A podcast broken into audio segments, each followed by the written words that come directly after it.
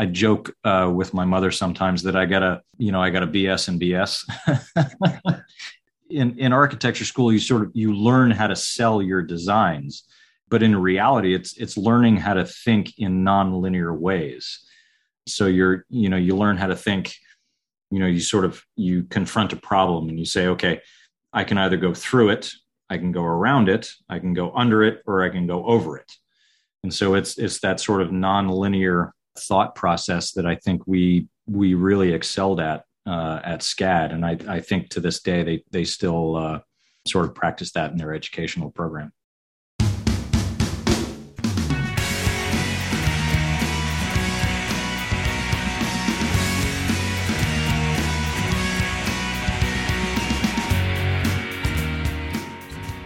This is Inside the Apple Studio, the podcast that details the intersection of architecture and Apple and explores how architects and other design professionals use Apple products in the practice of architecture. With your host, architect Neil Pan.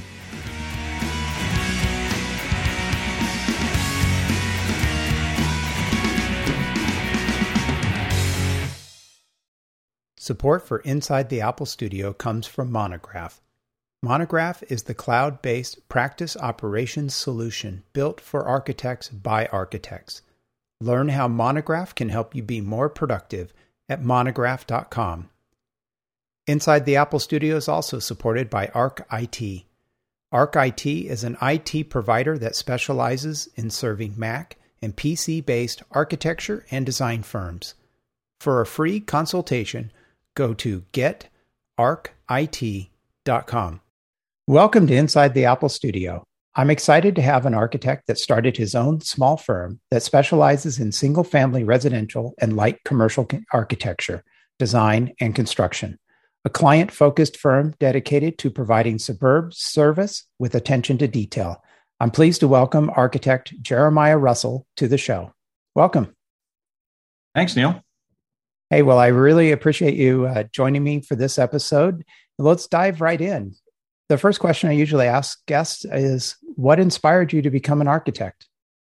Uh, yeah, so that's um, it's a great question. Um, when so when I was a kid, you know, a lot of people say, well, I don't know what a lot of people say, but um, when when I was young, there there really was only one kind of path uh, so when I was a kid, my my grandmother took me and my mother to the city. Um, the way I remember it, it was New York City. It it could have been pretty much any city with tall buildings, but um, so we went shopping in the city, and I pretty much spent the entire day getting yelled at because I was sticking my head out of the cab, looking up at the tall buildings, and uh, you know, because I, I was just I was fascinated by these structures that were just so much larger and more impressive than I was and um, pretty much tracked through the rest of my life. I was just, I was always fascinated with, you know, how are things built? How are they put together? How do they work? Um, and that uh, that that naturally lended itself to uh, to architecture because you know, I mean, honestly, at the end of the day, that's kind of what we do. So, did that lead you to take some like drafting classes in high school? Yeah, so I, I did take drafting in high school. Um, I uh, I guess I was I was very gifted at it, um, and so I slept through most of my courses, um, which is probably not a great way to uh, you know engender yourself to the to the, graces of your teacher. Um, I got in a lot of trouble for that, but you know I did good work and I passed the class, so you know I I guess it was all right.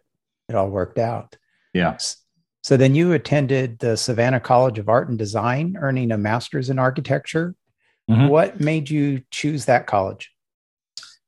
Uh, so I had an art teacher in high school um, who had two posters up in his class. One was for the Parsons School of Design in um, in Pennsylvania. The other was for the Santa, Savannah College of Art and Design in Savannah, Georgia. I actually applied to both um, through a very interesting um, quirk of miscommunication. Parsons actually never sent me an application for enrollment, um, but SCAD did. Mm-hmm. And so I applied to SCAD. I, I tried multiple times to apply to Parsons, which is which is actually where I wanted to go um, because of their uh, very design focused uh, program. Uh, but SCAD, you know, accepted me, and um, and uh, I spent you know five years uh, in Savannah, probably the five most incredible years of my life. Uh, and and like you said, received both my my bachelor's of fine arts and master's in architecture in 2003. Now, where were you coming from? so I grew up in South Georgia, um, I'm originally from upstate New York, but uh, my parents were both civil service. Uh, so I grew up in Kings Bay, Georgia, which is one of only three nuclear sub bases left on uh, or in the the United States. Okay. Um, so I grew up uh, grew up there, and so Savannah was only about you know hour hour and a half away from home. Uh, so it was uh, it was kind of an easy choice. Now, you mentioned a, an undergrad or uh, another degree in, in, art, in fine arts as well. Yeah, so SCAD uh, SCAD started out as a five-year professional bachelor's degree.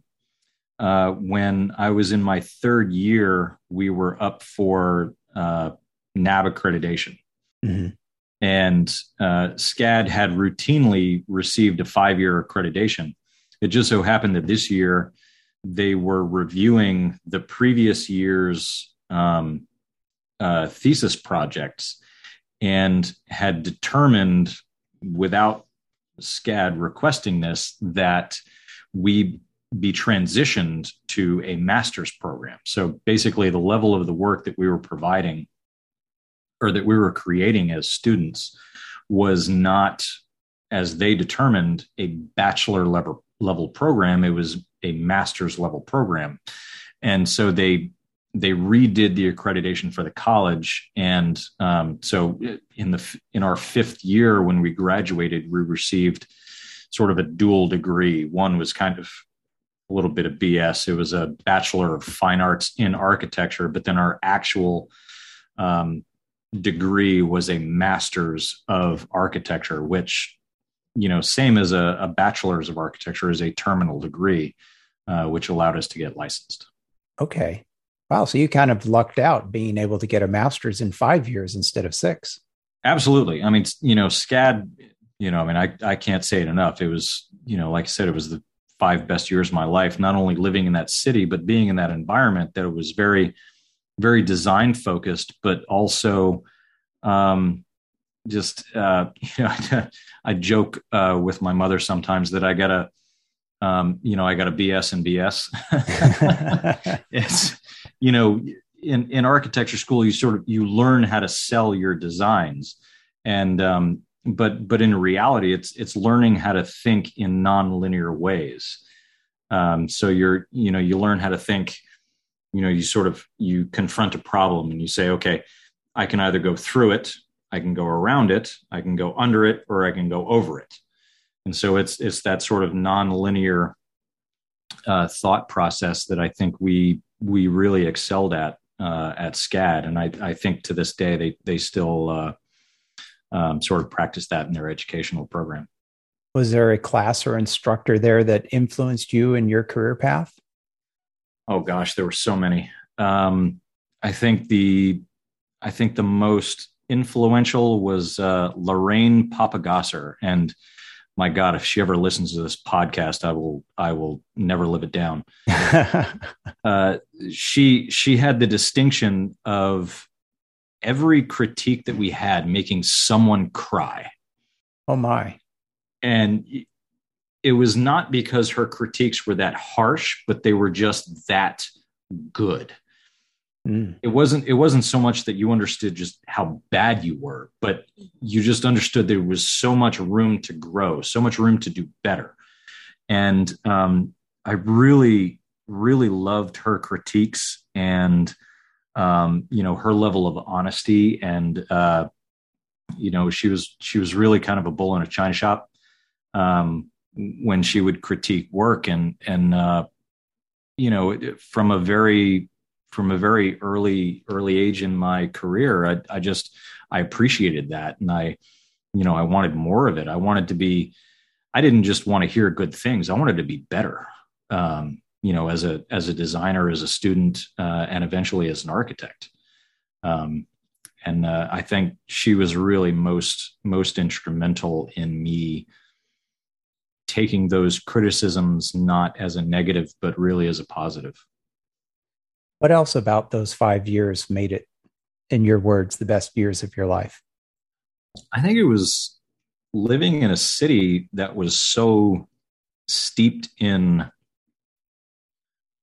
history and culture. Um, so our, our campus it's not a campus in the in the classical sense. Like we we lived and worked in the city. Our our uh, our college buildings were spread out all through the downtown.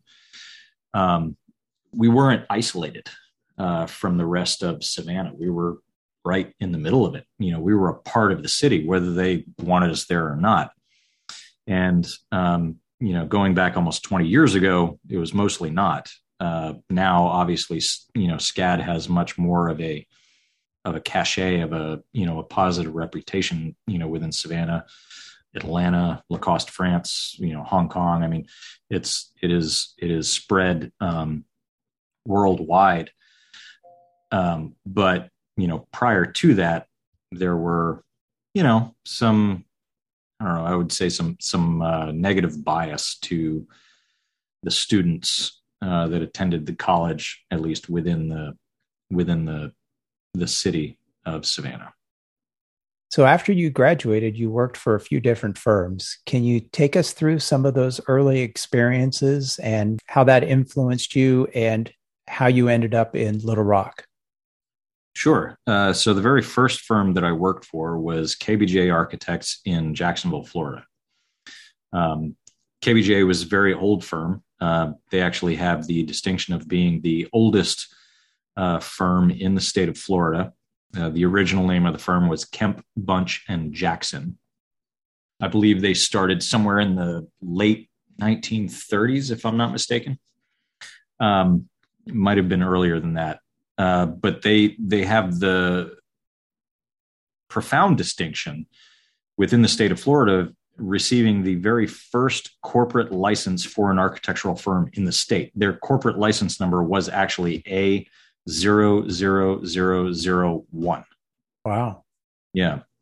Um, my uh, my boss and mentor, Walter, was um, well, not was is uh, an amazing architect uh, but he was also a little bit of an eccentric. So one of the one of the stories that I heard sort of around the uh, around the water cooler was back in the late 70s, early 80s when they were making the transition from hand drafting to computer drafting with uh, AutoCAD.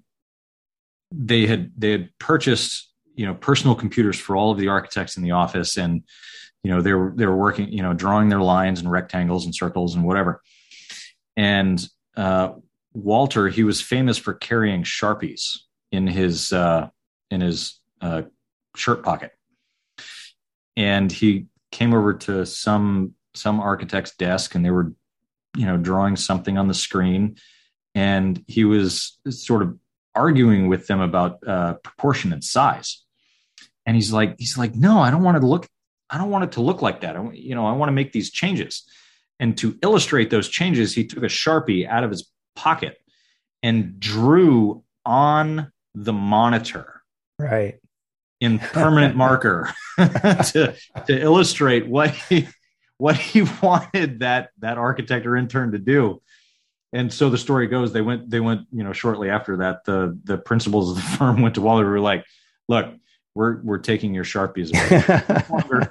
you're no longer allowed to have uh, have these sharpies and and walk around the studio. But uh, but Walter was great. He was he was really wonderful. He uh, he literally took me under his wing and you know taught me some real fundamentals, not just of um, sort of the art of architecture, but also the practice of architecture. Um, one one thing that he uh, that he told me, which I'll never forget. I was uh, I, I think I was working on a hotel project that was you know all of I don't know 20 years old, and um, and I was working on this hotel project, uh, and he came over and I'm I'm drawing these details, and he's you know he's like staring over my shoulder which you know if anybody that works in this profession knows is just an, an, awful situation to be in. But he's he's standing like right over right over my shoulder and he's looking at what i'm doing. He starts pointing at things like what's that? What is that line? You know what what's what's that doing? And honestly i had no idea he was like i don't know i'm just trying to make this work and i'll never forget he said to me he said don't ever draw whether it's paper or a computer, I don't care how you're drawing it. Don't ever draw a line unless you know what it is, what it does, and how it relates to everything else that's around it. And and that that really stuck with me even today. Um, you know, when we because as architects, you know, technology is great. We can design in 3D and now we have all these all these capabilities, but the end of the day, if you can't take a pencil and a piece of paper and convey an idea, a, a, a three dimensional reality on it in a two dimensional surface, you're really not going to be successful. I mean, you really have to hold on to that. Know what it is, what it does, and how it relates to everything else around it. Um, and that's something pretty profound that I've I've carried with me all you know for almost 20 years now. What took you to a firm in Florida after going to school in Georgia? Sure. So that was uh, that was family. Um, I met my wife in Jacksonville, Florida, and my in-laws had moved from Jacksonville to Kansas City. Uh, I guess around about uh, 2008, early 2009, uh, after my son was born.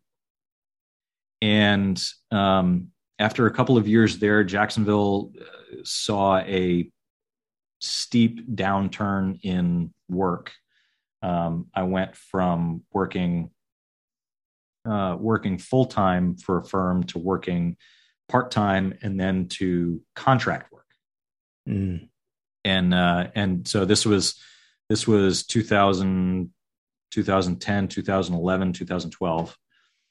And uh, you know, it was it was really tough. Um, you know, my daughter was born in 2009, and you know, we're sort of a, a young family, and um, it was just not not a great um, professional work environment in Jacksonville. And so, we were originally looking to move to Kansas City uh, to be closer to family, and you know, I was on the AIA jobs board and and saw a listing for uh, for a job in Little Rock, Arkansas. And I'll be honest, I had to look up where Arkansas was. I mean, you know, my my geography is awful, uh, but I was like, where where the hell is Arkansas? Yeah, and it's just so happens it's just south of uh, Missouri. So I was yeah. like, oh, okay. And uh, um, the the listing was for project architect or um, or project manager with you know someone with the ability to get licensed while i was in the middle of taking my exams.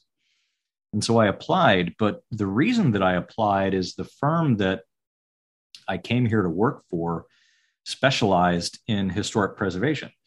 And until that time that was something that i had never really done. Um, you know i'd pretty much done everything else i had done residential i had done you know hospitality i had done education i had done aviation i had done uh, you know, institutional, ecclesiastical, you know, you name it, except for historic preservation. Uh, it was always something that I was interested in, and um, and so I I applied, and and we drove up here. We interviewed, not just me, but you know, me and the kid and the wife and the kids. We all drove up here uh, to interview and to make sure that it was a good fit, because you know, obviously, moving from Florida to Arkansas, that's a big deal. And when we were here, we we really just fell in love with Little Rock and with Arkansas. Um, you know, for me personally, it truly is the the best kept secret in the union. Um, Arkansas is known as the natural state, uh, which means we have lots of parks, um, you know, mountains, rivers, uh, you know, lakes. I mean, there's, you know, if you're an outdoors person like me, there's plenty to do. I mean, I've lived here for almost 10 years and I still haven't seen it all. Uh, so that's really what brought us up. Uh, and once we got here, we just didn't want to leave. Now, you came there to work for an, another firm. Yes, we did. But now you have your own firm. So, yeah. how did that transition happen? Yeah, so it was sort of an unfortunate transition. Um, I thought I was kind of moving here to be part of something to help grow it. Um, unfortunately, when I got licensed, um, the the firm that I was working for, my boss, you know, we'd had several conversations about you know me taking on more leadership roles and sort of growing with the firm, that kind of thing. Um, but uh, you know, as things happen that just didn't work out. Um, the firm that I was working for merged with another firm that I really didn't want to work for.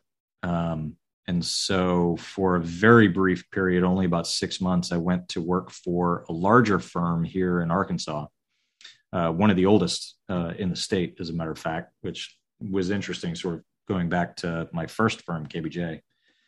Um, you know, very large corporate firm, corporate environment. You know, you're in a cubicle. That's what you do. Sit there, do your job. And, but I was also moonlighting at the time, which, you know, everybody knows every architect does. And the the moonlighting was starting to sort of bleed into the daylighting and you know i was working probably six days a week 16 hours a day and i, I was just killing myself and uh, so I, I kind of sat down with my wife one day. I was like, look, something's got to give. We're, we either need to, you know, just take the jump and, and do this on our own, or I need to give up all this side work and just, you know, just work at this firm. And, you know, eventually maybe one day I'll, I'll work my way up through the ranks and, and just have to be content with that. And, you know, I'll never forget my, my wife. She really, she kind of looked at me. She's like, no, no, I think you need to do this. Like it's, you know, it's time. The time is right. You know, obviously I'll, you know, she wanted to support me in in what I wanted to do, but it was it was really her leap of faith that that led us to this. And you know, next month uh, in November, middle of November, will be seven years since we had that conversation. Um, and I haven't regretted a single moment of it yet. Did you think you were ready to have your own firm when you did it? Hell no. Nobody's ready. that's like that's like asking the, you know, somebody who's a guy who's about to become a father. Hey, you ready to be a parent? Very Hell true. No, I'm not ready to be a parent. I have no idea what I'm doing. This is like if you want the ultimate job on the job training, start a business. oh, that's so true. That's so true. So, what were the what were some of the difficulties that you encountered right off the bat? Oh, shit. insurance. Uh, you know, what's an LLC? Um, like, you know, what what's the right corporate structure for me? I'm sure there's you know ten thousand blog posts about that. Um, you know how to how to bill, like how to you know how to separate your finances. I mean, my gosh, the the list is uh, the list is legion and legendary. Yeah. Um, I mean, I'm I'm still learning. Like you know, seven years into this, I'm still figuring things out. Uh, you know, I think that's simultaneously part of the excitement, but also, um, you know, it's a it's a little bit terrifying to think about, but you know, really keeps me motivated and keeps me going uh, day to day. Now, you named your firm Rogue Architecture. Mm-hmm. What inspired that name? Well, so early in my career, um, I made a conscious decision to not spend all of my time in one firm. So in the first five years of practice, I worked for five different firms. Um, you know, a lot of a lot of employment experts out there will tell you that's that's a horrible idea. You know, having that kind of sporadic employment history is is not good. It doesn't look good to future employees and that kind of thing. For whatever reason, for me, it worked really well. I worked for five really incredible firms uh, in my first five years of practice. I learned so many things, had great mentors at every single firm, learned so much about not just the the art of architecture, but the business and the practice and the the um, um, the the the the engineering side of architecture, the you know the nuts and bolts, the things that aren't sexy, the things that aren't pretty. Um, the things that most of us don't really learn until we're either in a leadership position or we start our own firm. I was very fortunate to be able to learn some of those things very early on. Working at those different firms, I I kind of started started making a, a mental list. Think of it as like a do's and don'ts, because there was there was never any doubt that eventually I was either going to be partner or I was going to start my own firm. Like those were really the only two options. That was that was my my trajectory. And so working with these firms, I kind of started, you know, just looking around at, you know, different management styles, different practice styles, um, you know, and even even different uh, partners within those different firms. Like, you know, how do partners work together, and how do they how do they differ in their practice styles and things like that? I just I paid attention to the people that were around me, especially in in leadership positions. And so when when I got to the point where it was time to hang my own shingle, I wanted to do things differently. Um, I didn't want to have the you know the sort of tried and true model of how to start an architecture firm. You you hang a shingle you hire interns you you have staff you have an office you you know you sort of you raise up this um uh you know this this gargantuan overhead that you now have to maintain.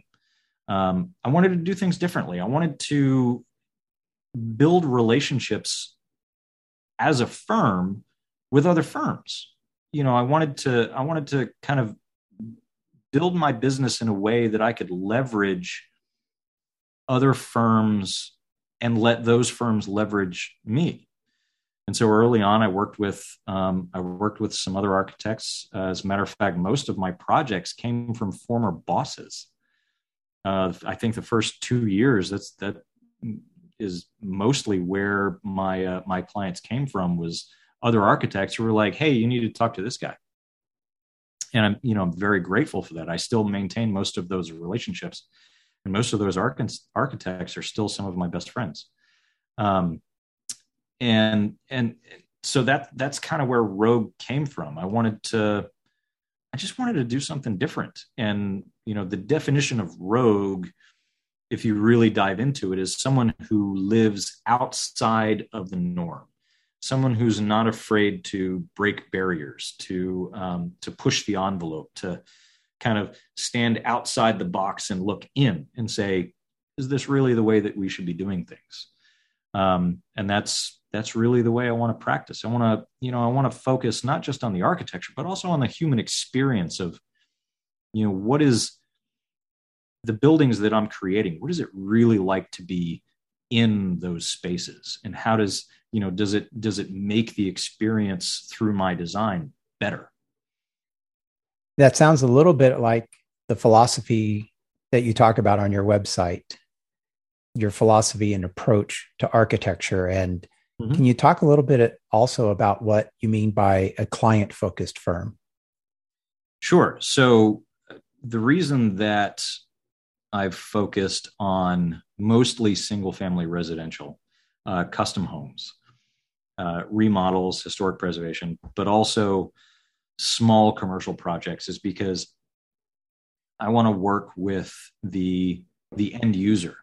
So my when I say client focused, I'm focused on the experience of those that are actually going to use the building that we design.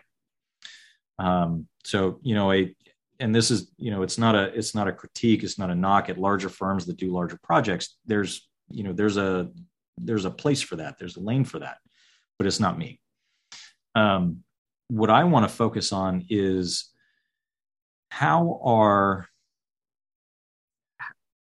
what is the experience of being in one of my buildings going to be like? Um, and I want it to be as as enjoyable, as uplifting, as as enriching as possible. Whether it's a whether it's a historic remodel or it's a new custom home or it's you know a retail space in a strip mall. I, I want to think about and be able to think about to have that freedom to think about what these people's lives are going to be like in that space. You know uh, passive heating and cooling uh, natural ventilation uh, you know natural daylighting circulation you know is is are the are the spaces that i'm designing are they sympathetic to the human body? Like you know do do are people going to feel comfortable in this space? Are they going to feel welcomed? Are they going to feel um, invited and um, you know able to freely move within these spaces? I think that's that's really at the core of of what i want to do you have a checklist i do not i probably should you just listed off about six things. I'm thinking, yeah. does he have a checklist to make sure every I, one of those happen on his designs? Yeah. And it and if I ever wrote it down, um, it would probably be the death of me. Um, you know, I, I I really take I take each new project as a new and interesting um, challenge. Um, it's not necessarily formulaic. You know, some some projects, let's be honest, they're a little bit more pedestrian than others. They, um, you know, they have a very finite sort of program, and there's there's a very limited um, sort of skill set that's required to make it successful. Um, but you know, sometimes you know those those few projects come along where you're really able to, um, you know, kind of spread your wings and flex your muscles as as a, an architect and a designer and you know you you find those those opportunities those small uh, opportunities to design and design well. So you've mentioned a number of different project types that you've worked on. Do you have a favorite? Um favorite i well i don't know. Maybe it is a good term. I would say historic preservation is probably one of my most favorite or the the projects that I get the most excited about um, for a few reasons. One, you're you're dealing with an existing structure, um, but you're also dealing with an existing structure that has a a quality and a character that needs to be respected um, and and honored uh, in in a way that's different from let's say you take a you know uh, a, strip center or um, you know some other commercial sort of modern commercial space that's just being renovated for the umpteenth time. Historic architecture is a little bit of a different animal. Um, you have to understand its place and time uh, when it was built how it was built which i think is the most important. And that investigation is really fascinating uh, for me because you're you're taking a step back in time and you're trying to put yourself in the minds of the architects and the contractors that that designed and built this thing this thing that's still there that you know is is still there from a time probably before you were born. You know i'm i'm not that old i'm only 41 like most historic structures have been here since before i was born. Um and so you know the those types of projects that i'm working on i'm i'm dealing with construction technologies that are you know can be 100 years or more old. But then i've got to apply kind of modern design sensibilities a modern program to that building whether it's whether it's an office whether it's a retail space whether it's um, you know somebody's home. Um, and and there's there's kind of a there's a balance there you know and then obviously there's some you know bureaucratic red tape with national park service and you know state historic preservation office and uh, you know secretary of the interior standards for rehabilitation all that kind of thing.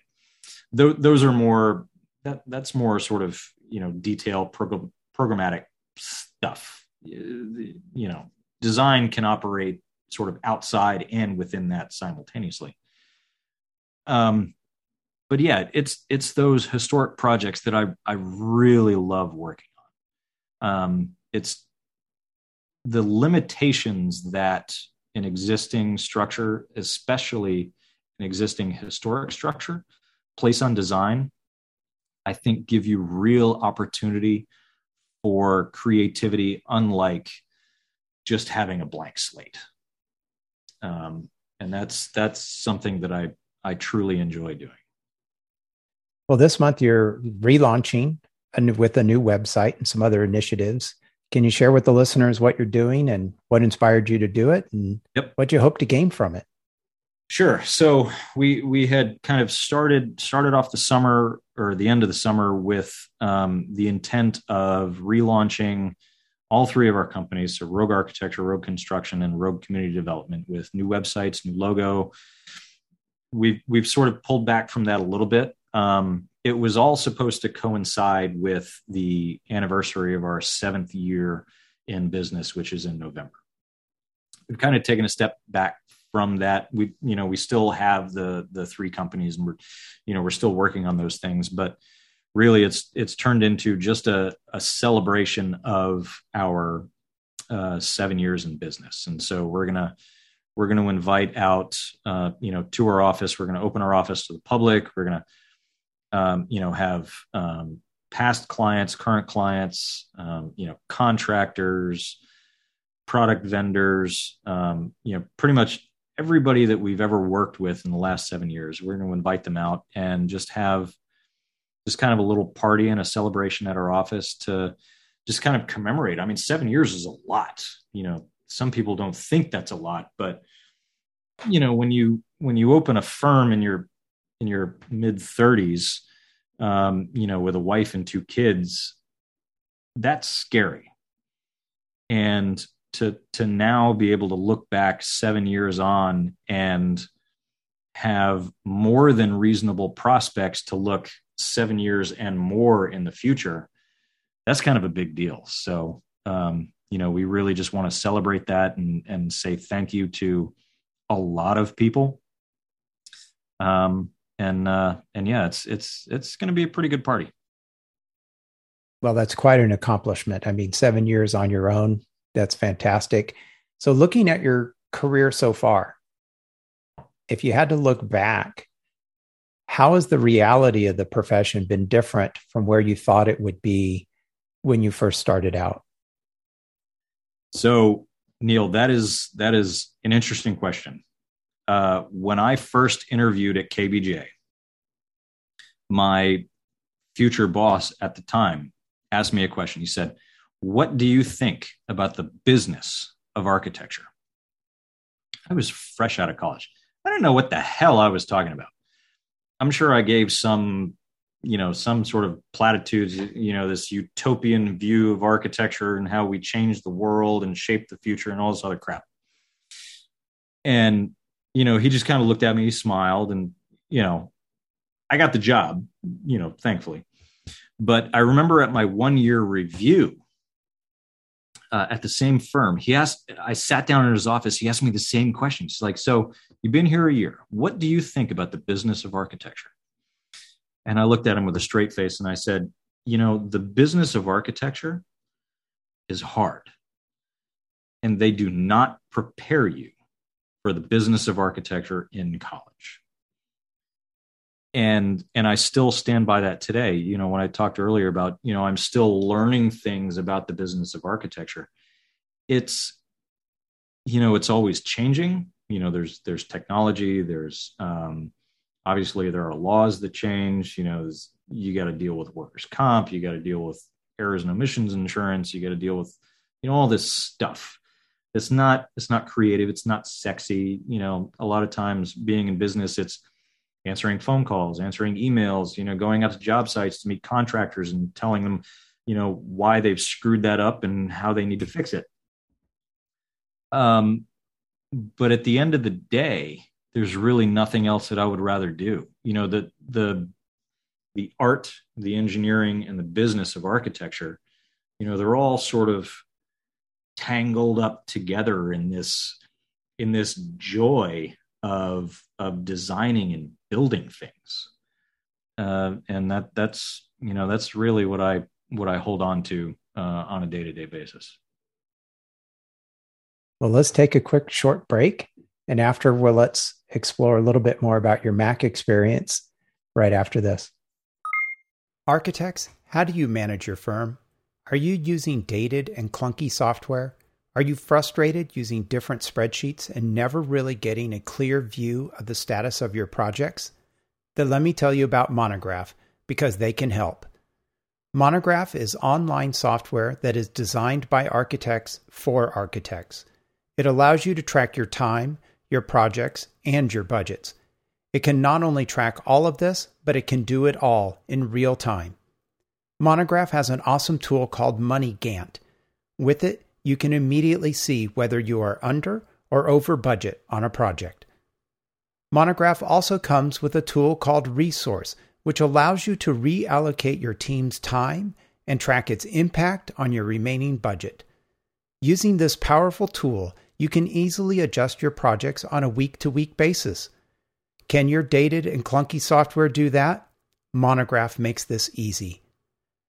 Check out all the ways Monograph can help your firm be more productive at monograph.com and be proactive with Monograph. As business owners and architects, how often do we think about our IT provider? Typically, only when things go wrong. For many of us, unfortunately, this happens too often, especially with the latest emphasis on remote work. I know I've had to deal with my fair share of IT fire drills it's not a pleasant experience, and clearly I wasn't dealing with an IT provider like Arc IT. Arc IT is a different kind of company. They specialize in serving Mac and PC based architecture and design firms. This means they understand your Mac related challenges of keeping your personal and your business data separate and have experience providing solutions when certain software providers stop supporting Mac OS. Combine this with industry leading response times, proactive remote hardware management, solid disaster recovery and backup solutions, and enterprise grade security management. And yet, all of the above are just table stakes for a solid IT company. Arc IT goes a step further. They become your strategic partner when it comes to planning, budgeting, and integrating new technology into your business. All of this sounds expensive, right? not with Arc IT. Because Arc IT is highly specialized for our industry, their pricing is on par or in some cases even lower than other IT providers.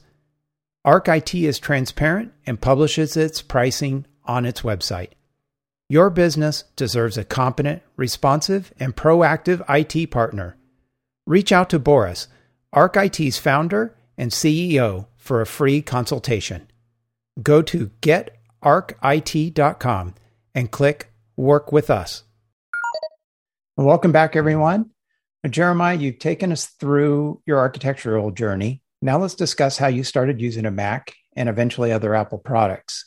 Where were you first exposed to the Mac and what was the first Mac you used or owned? Yep. Uh, so the first Mac that I used was when I moved to Arkansas and started working for um, the firm uh, that I came here to work for, uh, Ruby Architects. They were a Mac based office. And the software that they used was called PowerCAD, mm-hmm. uh, which is a 2D only software. It's Mac based. Um, I think it's mostly defunct now. But, um, and prior to that, I mean, I was, you know, like most people, I was a PC junkie. I mean, I, you know, my very first computer was a Tandy 1000, you know, way back in the 80s and um, so Mac was was a completely foreign uh, world to me when I moved to uh, to Arkansas. Um, but you know, as happens a lot of time, you sort of work with what you're given, and so I just did.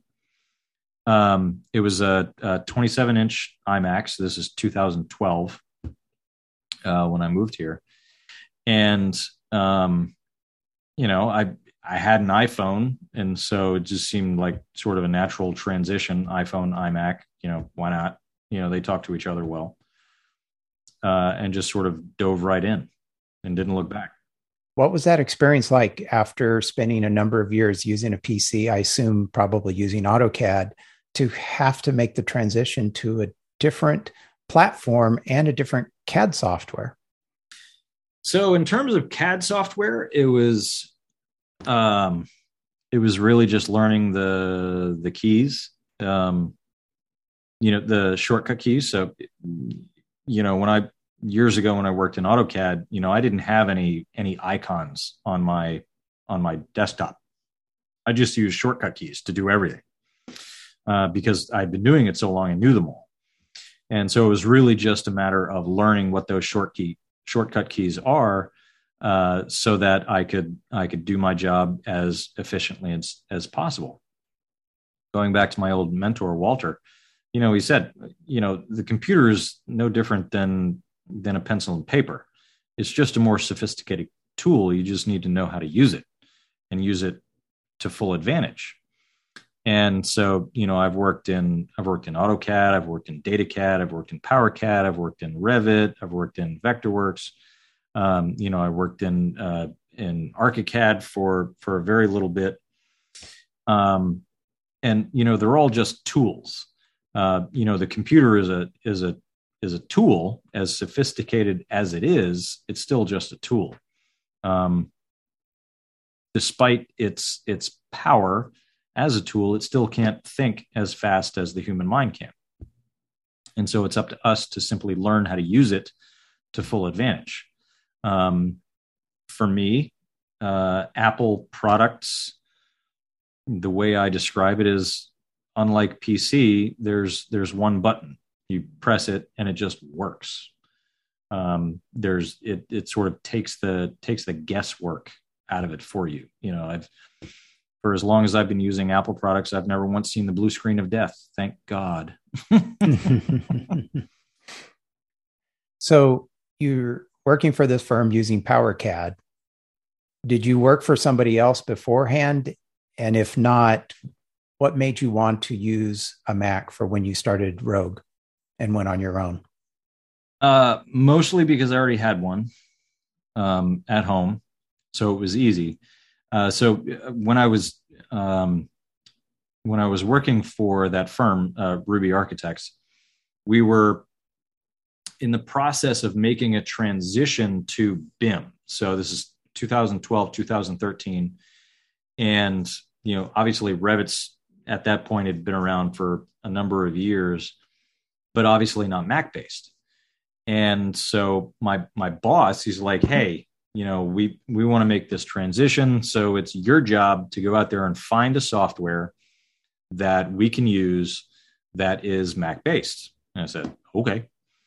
Um, and so, you know, I did what I did what any reasonably intelligent person does. I reached out to the people in my circle.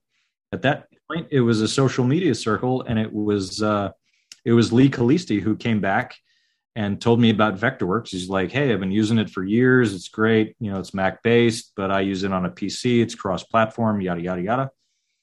Um, and I, I, at the time, I had been looking into ArchiCAD, but the cost of it was and still is substantial and so I downloaded a trial, but then I also downloaded a trial of um, of VectorWorks, and um, it just seemed a little bit more intuitive, a little bit more user friendly, um, and just uh, so you know, if you think of the learning curve, it was just a little bit more shallow, it wasn't quite so steep, and um, and so we you know we purchased it as an office and we started with one project.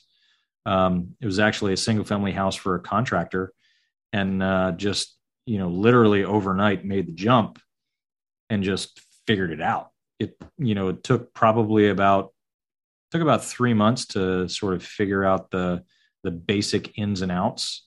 Um, but we made it work. We you know we built a beautiful house and um, and just sort of went forward from there. So when I went out on my own, Vectorworks is what I was most I don't want to say it was it's what I was most familiar with, but it was for what I wanted to do, it was the most comfortable. And because it was Mac based, it sort of made the it made the transition more easy for me. So one of the things that I learned about Apple products sort of early on is that though the cost of entry is a little higher than PC, the um, the utility, the length of utility that you get out of the product is so much longer that the cost is actually cheaper. So, you know, when I bought my first iMac, that computer lasted and it was it was used when I bought it. That computer lasted um I think 3 years, so it was it was 6 or 7 years old and it unfortunately just sort of you know, one day just decided I'm not going to work anymore. And uh, you know, I, I literally had like I was in panic mode. I took it down to the Apple store. I was like, please fix my computer, get it to work again. They were like, yeah, there's nothing we can do. I was like, okay, well, I'm leaving with another computer. So, you know, just go get one and give it to me, please. And, uh, and, you know, I just, I've always used uh, Mac products since. What other applications or services do you use to manage the rest of your practice beyond using Vectorworks just for your CAD work? So, most everything that we use, obviously, nowadays is cloud based. So, our financial software is cloud based. Uh, we use Dropbox for file sharing and, um, and uh, uh, you know, Office database stuff. Um, you know, I, I use iNotes almost exclusively for all sorts of things, you know, jotting down notes while I'm on a project site to even sketching, you know, details. Um, you know, if I'm if I'm somewhere where I just happen to have my iPad and my, you know, my pencil and I just kind of, you know, sketch something out. Uh, I use Morpholio, uh, which is great on the iPad. I use um, gosh, what else? How about from a project management side? Do you use anything specifically to kind of manage your projects? So, project management has been one area where I have struggled to find something that works well, um, or rather, works more intuitively. Um, so, I've used Zoho projects before, which is um, it's sort of project management, but it's more project scheduling, like uh, uh, like milestones and to do lists and things like that. I've used Asana, I've used Slack. Again, they're you know they're all cloud based. Um, but yeah, I've, I've, really struggled to find something that's truly um, unique uh, sure. uh, to architects, especially you know something that doesn't cost you know thousands of dollars a year, right? Because uh, you know that's that's the struggle of all uh, small firms is that that barrier to uh, to entry. Yeah. What about for marking up PDFs? Because I know Bluebeam's not currently available on the Mac. Oh, God, man, I love Bluebeam. I used Bluebeam for years. Um, and then, as a matter of fact, Bluebeam was supported on the Mac up until about, I don't know, 2015, 2016, somewhere in there. Yeah and then they just they were just like whatever we don't we don't care about mac users anymore um and that was that was disappointing. Mostly i use uh preview uh you know for signing documents and things like that but honestly i've i've been using uh acrobat which i absolutely hate. Um but to be able to quickly mark up a document um it's pretty good like a word document or uh, sorry text text based um, but uh, but actually, the one app that I've found the most success with for redlining is Morpholio. Um, it depending on the depending on the DPI of your PDF, it can be a little uh, grainy, you know, with the lines. Um, but you can import an entire project set and go from page to page, redline it, and then export the entire thing uh, as a single PDF, which is really helpful. Hmm. So that's that's been I think that's probably been one of the most helpful apps that I've I've really tried to take a lot more advantage of in uh, recent months. What's your favorite thing about using a Mac and other Apple devices? The hardware. It just works. Period. Yeah. Can't argue with that. Yeah. Like I don't ever have to have to pull up a C prompt. you know, there's so many people out there that have no idea what that is. yeah. Yeah. Or or it's on the C drive or the D drive or the E yeah. drive or the F drive. That just makes no sense to me either. Yep. Although yep. it's something I have to deal with every day. But anyway. Bless your heart. I wasn't lucky enough to find a firm that is a Mac based firm like you were. Yeah. You know, I created like, one. that's true. So, what advice would you give the listeners if they're considering using a Mac in their practice? Um, I would say don't let the the cost of entry uh, deter you, because the utility is is worth far more than the cost. So, for example, you know, obviously everything I own is is Apple. I've got, you know, I'm I'm recording this podcast from a MacBook Pro. Uh, you know, my kids all have uh, iPads. They have iPhones. I have an iPhone you know, I've got an iMac sitting on my desk in the in the office. Um, as a matter of fact, I'm very excited about the fact that Apple today, as we record this, yes, has released the 16 inch uh, uh, MacBook Pro with the M1 processor. I will, as a matter of fact, as soon as we're done recording this, I'm probably going to order two. oh my! Okay. Yeah. Um, and that and that's because I want the flexibility of being able to go to a uh, more remote uh, or um, uh, uh not being bound by the office.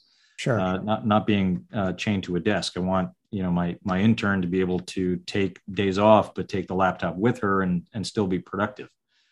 Um, and so you know those those types of things are important i know you can do the same thing with pc but i think the the flexibility the interconnectivity of the apple products is so seamless across devices that pc just really can't keep up with it uh, and i think that's one thing that apple has done really well and i hope they keep doing it well, Jeremiah, I appreciate you sharing your Apple and Mac experience. But before we wrap up this segment, I want you to share with the audience one app, utility, or service that you find most useful.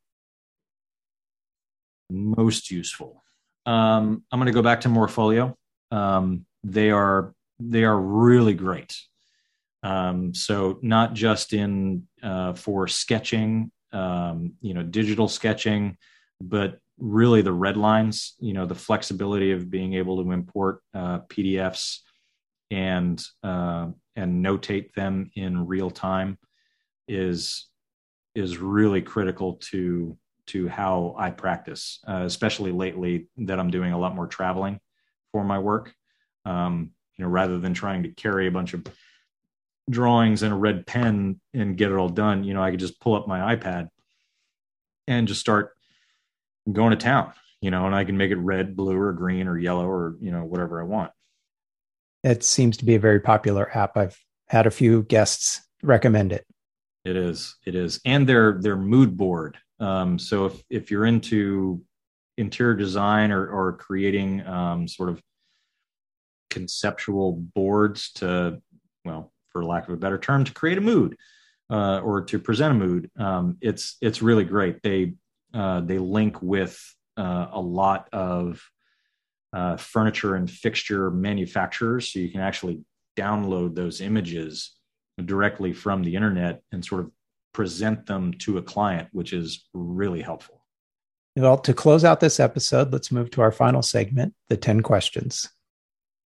So the first question is What is your favorite word? Conundrum. What's your least favorite word? And. What turns you on creatively, spiritually, or emotionally? Uh, creatively, people. Uh, spiritually and emotionally, children. What turns you off? Ignorance. What sound or noise do you love? Children laughing. What sound or noise do you hate? Fluorescent lights. What is your favorite curse word? F- multifaceted, multifunctional. what profession other than your own would you like to attempt? Uh, U.S. Marshal, but I'm aged out. I found out recently, which is unfortunate. What profession would you not like to do? Oh gosh, um, politician. If heaven exists, what would you like to hear God say when you arrive at the pearly gates? My man. All right. Well, Jeremiah, I want to thank you for joining me on this episode of Inside the Apple Studio. Please let the listeners know where they can find you online and the best way to contact you. Sure. Our website is www.roguearch, that's roguearch.com. Uh, they can contact me through our website or by phone. Uh, my office line is 501 260 7506. And we always answer the phone. That'll be a nice change. Yeah. well, thanks again, Jeremiah. I appreciate you joining me. Awesome. Neil, this is such a pleasure. I can't Thank wait you. to uh can't wait to do it again. I look forward to it. Thanks. Thank you. Thank you for listening to Inside the Apple Studio. I'd like to thank Monograph and ARC IT for their support. You can also support the show by telling a friend and show them how to follow it in their favorite podcast player. If you have comments on the show, you can find me on Twitter at NPANN or at Apple for Arc. That's Apple, F O R A R C H. You can also comment on the Apple for Architects Facebook page and join the Apple for Architects Facebook group. Inside the Apple Studio is a production of Apple for Architects at appleforarchitects.com.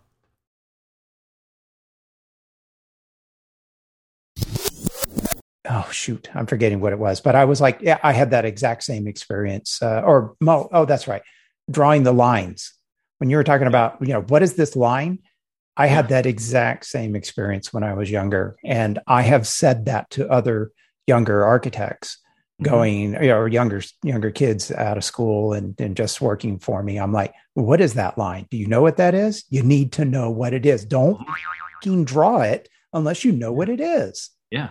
And so, you know, by the way, yeah. gravity's a thing.